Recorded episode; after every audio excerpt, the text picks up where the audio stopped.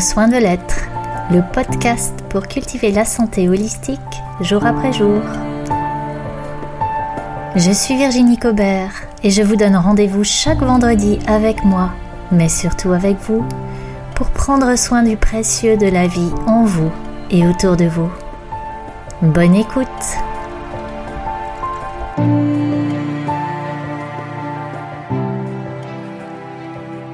Bonjour à toi qui m'écoutes. Merci, merci, merci d'être là.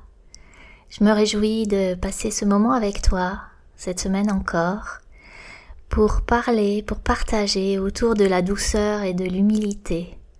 Ce sont pour moi vraiment deux fondements incontournables du prendre soin. Et je m'en réfère encore une fois à Jean-Yves Leloup.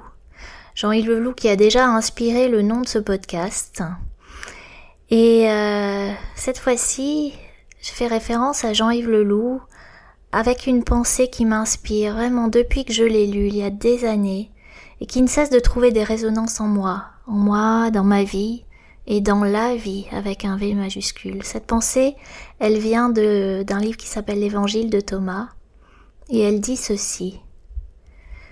La douceur et l'humilité sont bien les deux clés qui nous ouvrent les portes de la gnose véritable. Alors la gnose en grec, ça vient de... Enfin en tout cas la gnose, ça vient du grec gnosis. Gnosis, c'est la connaissance. Pour moi, c'est la connaissance qui donne naissance, celle qui nous donne de naître à nous-mêmes. Alors la douceur et l'humilité sont bien les deux clés qui nous ouvrent les portes de la gnose véritable. Faire quelque chose avec douceur, c'est épouser davantage la profondeur de ce qui est. Marcher doucement sur la terre, c'est découvrir combien elle est sacrée. Être humble, comme l'humus, comme la terre, c'est tôt ou tard être fécondé c'est permettre aux autres d'être ce qu'ils sont et s'accepter soi-même dans ses limites, dans sa grandeur, et laisser advenir en soi, en tout et en tous, le royaume. Alors merci Jean-Yves Leloup pour ces mots tellement, tellement touchants, tellement inspirants. Et avant d'aller plus loin, j'ai envie de, de t'inviter à observer en toi. Qu'est-ce que ce concept de douceur évoque pour toi? Qu'est-ce qui te vient à l'esprit lorsque je parle de douceur? Est-ce qu'il y aurait des points de vue, des jugements, peut-être des souvenirs d'humiliation d'avoir été doux? On dit doux comme un agneau. Et je ne crois pas que ce soit une aspiration partagée par beaucoup de nos contemporains, dans un monde où l'homme est un loup pour l'homme, un monde où il faut être fort, savoir se défendre. Souvent, on imagine que la douceur est molle, permissive, mièvre, et elle est rarement valorisée dans cette culture productiviste. Pour moi, la douceur n'empêche pas la fermeté. C'est une force tranquille qui a souvent plus d'effet que les injonctions agressives, acariâtres ou acerbes. On ne fait pas pousser les fleurs en tirant dessus. Et vraiment, je me demande comment prendre soin sans douceur.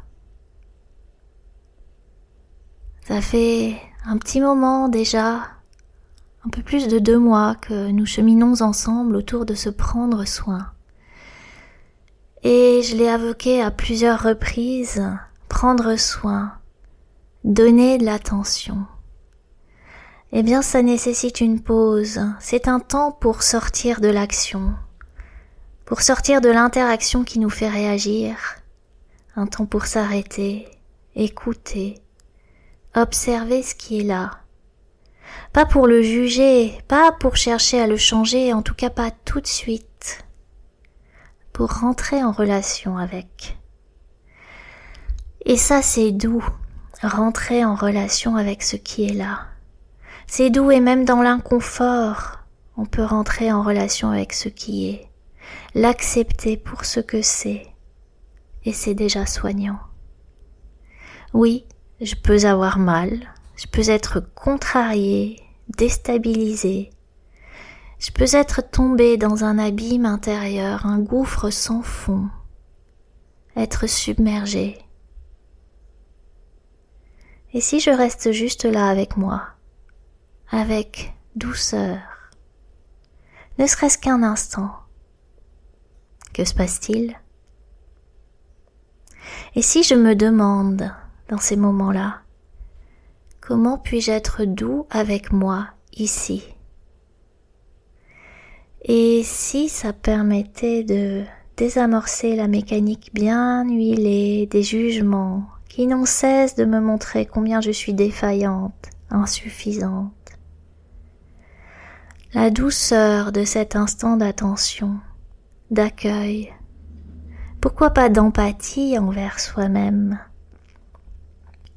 Cette douceur-là serait-elle un engrais plus riche que les lamentations les agacements, les frustrations?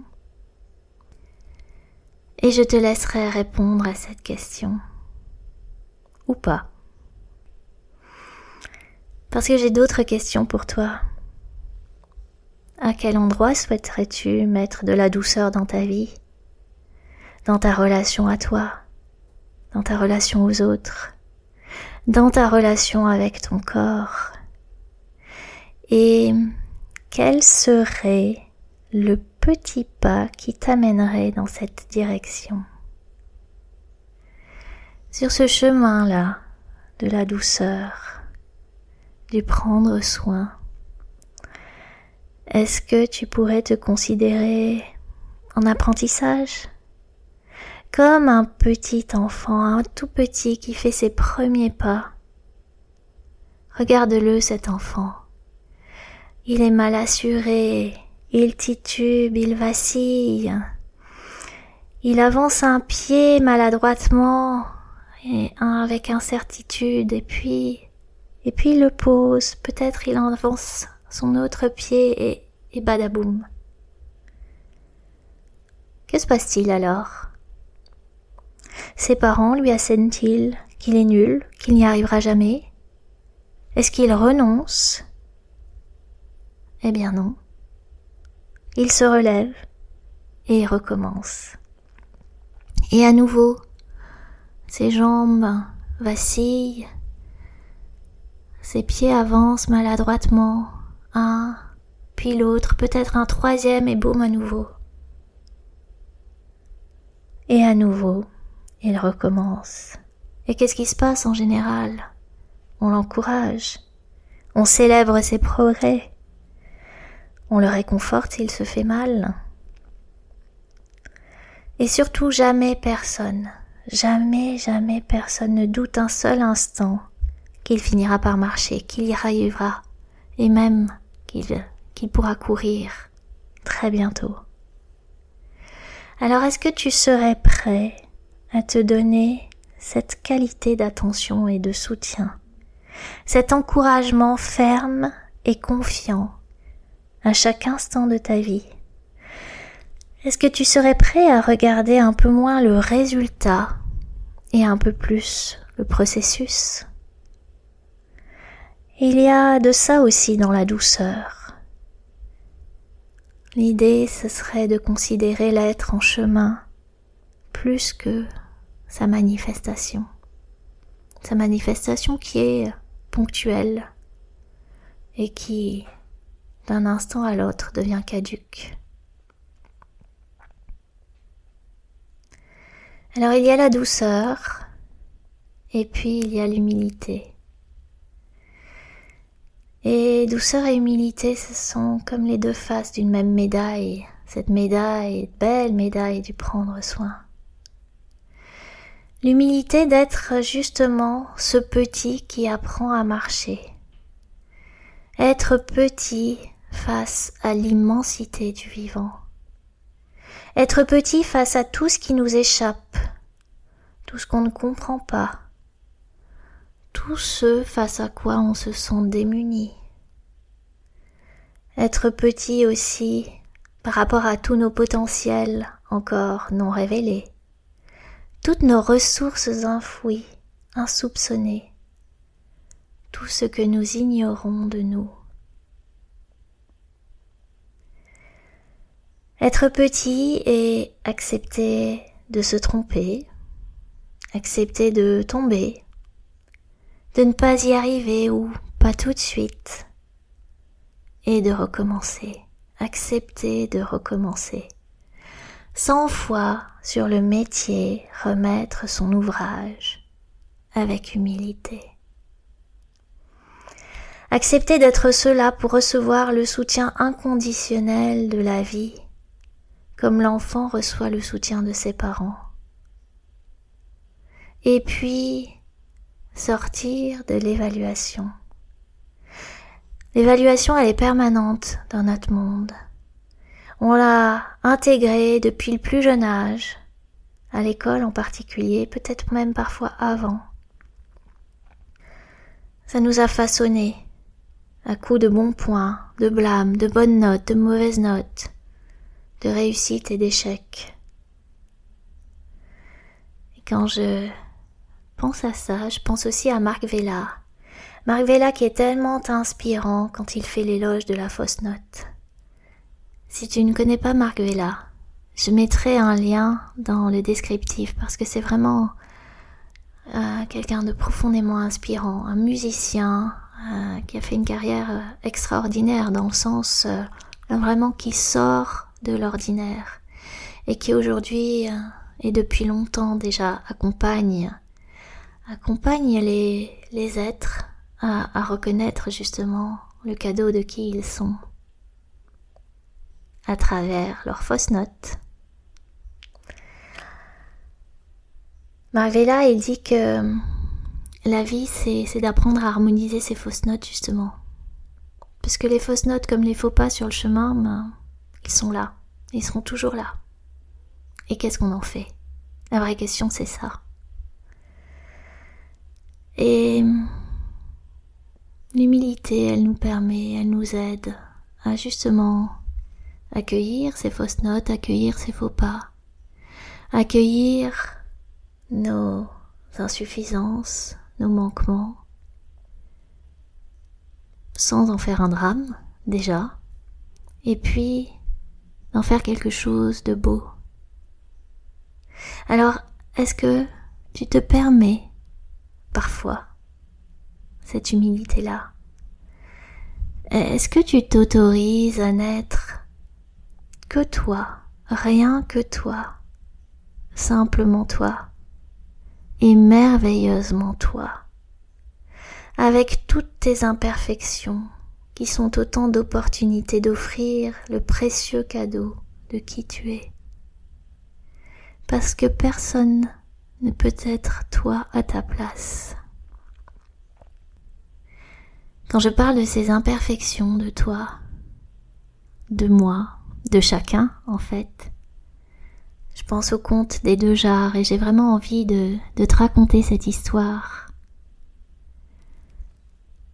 elle se passe en Inde. C'est l'histoire d'un porteur d'eau indien.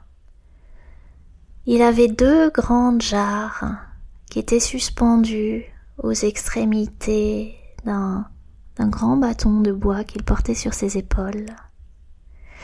Et chaque jour, il allait chercher l'eau à la source pour alimenter la maison du maître. Alors de ces deux jarres, L'une d'elles avait un éclat.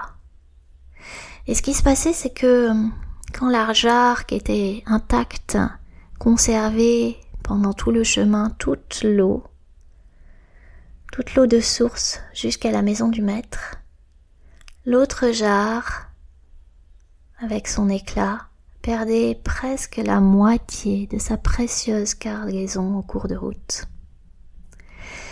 Et pendant deux ans, chaque jour, le porteur d'eau allait à la source et remontait.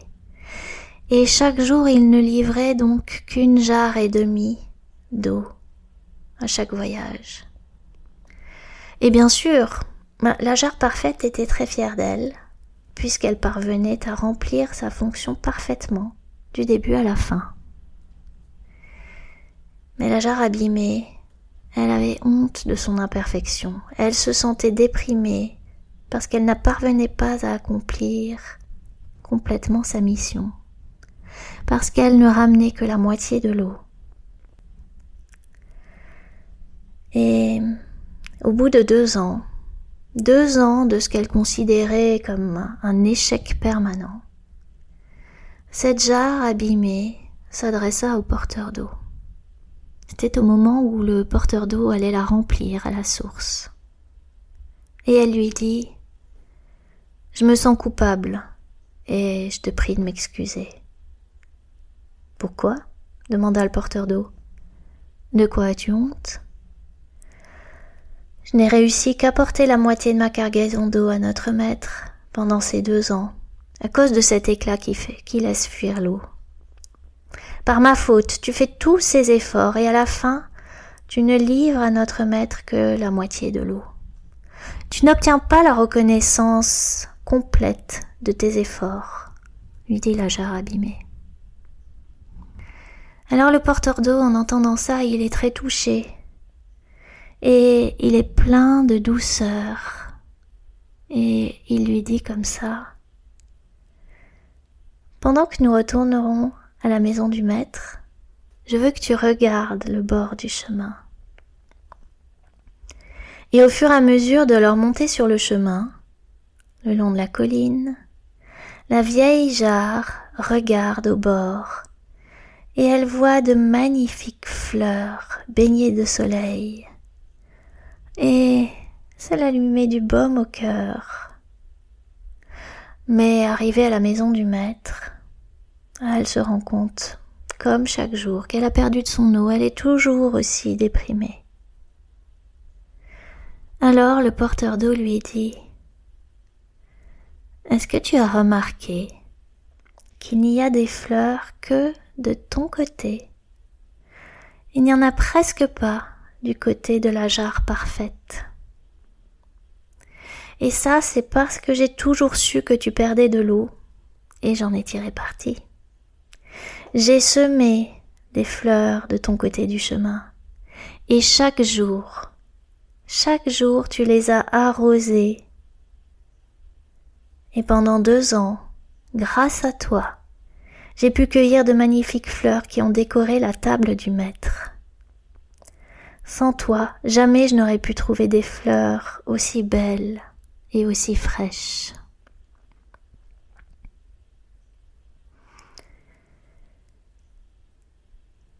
Il n'y a pas de faille qui ne puisse devenir un cadeau, il me semble.